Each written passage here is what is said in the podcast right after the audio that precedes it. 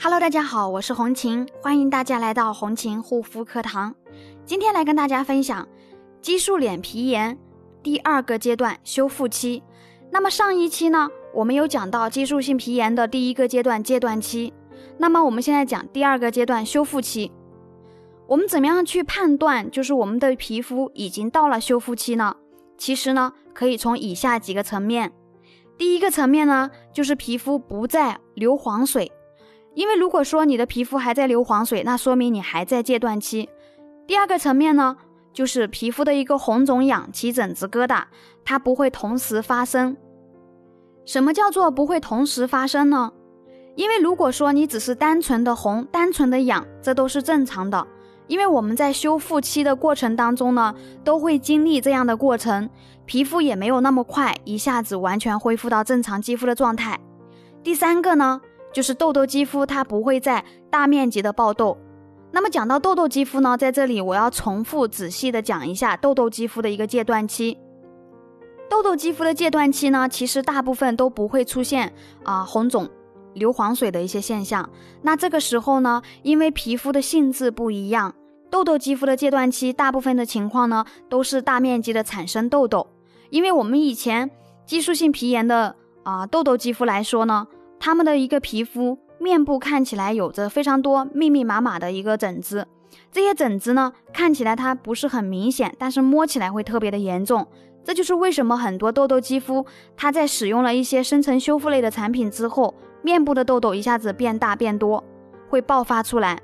这并不是因为太油而导致的，而是因为它之前的一个皮肤基底层不再向上分化新细胞，然后呢，最外面一层废弃的角质它又代谢不掉，那这个时候呢，它就会进行堵塞了毛孔，所以这个时候就会形成那种挤不出来的那种小闭口。那为什么会挤压不出来东西呢？就是因为它里面没有东西可以挤。因此，比如说我们挤一个痘痘，它里面是白色的脓包，那是因为一些废弃的白细胞让我们面部的一个免疫力都下降了，白细胞功能相对来说也会下降。那这个时候我们是挤压不出来东西的。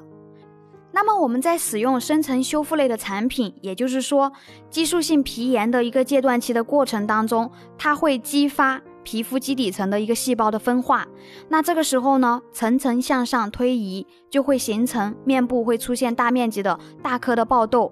所以，如果说出现这样的情况，它是一个戒断期。那如果有一天你发现脸上不再爆那么多痘痘了，其实这个时候就说明你的一个激素脸已经进入到修复早期了。那这里呢，修复早期很重要，需要注意好，不要皮肤一好转就开始折腾。要注意好反跳，修复期到晚期了呢，会比较稳定。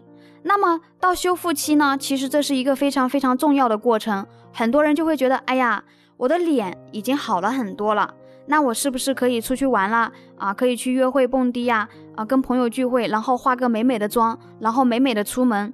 那在这个时候呢，皮肤刚一进入到好转修复期早期，那这一化一卸，加上紫外线的一个照射啊。回来之后呢，发现皮肤呢又变严重了，那这个时候就会又进入到第一个阶段的戒断期。所以为什么很多人皮肤修复了很久都不好？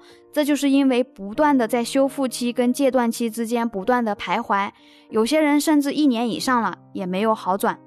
因为不断的戒断期对皮肤来说并不是一件好事情，因为在戒断的过程当中，特别是流黄水的过程，相当于从基底层到表皮层。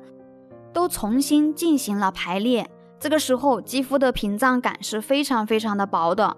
你的屏障感非常薄的情况下，对于外界的刺激感觉是非常的弱的。如果说稍微不注意，就会发生一些敏感、过敏的症状。那比如说，那比如说到了修复期的后期呢，这个时候皮肤就会好很多。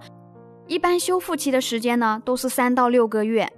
如果呢，你也有受激素脸所困扰，可以加我的微信幺三七幺二八六八四六零。好啦，今天的分享就到这里，感谢大家的收听，我们下一期再见。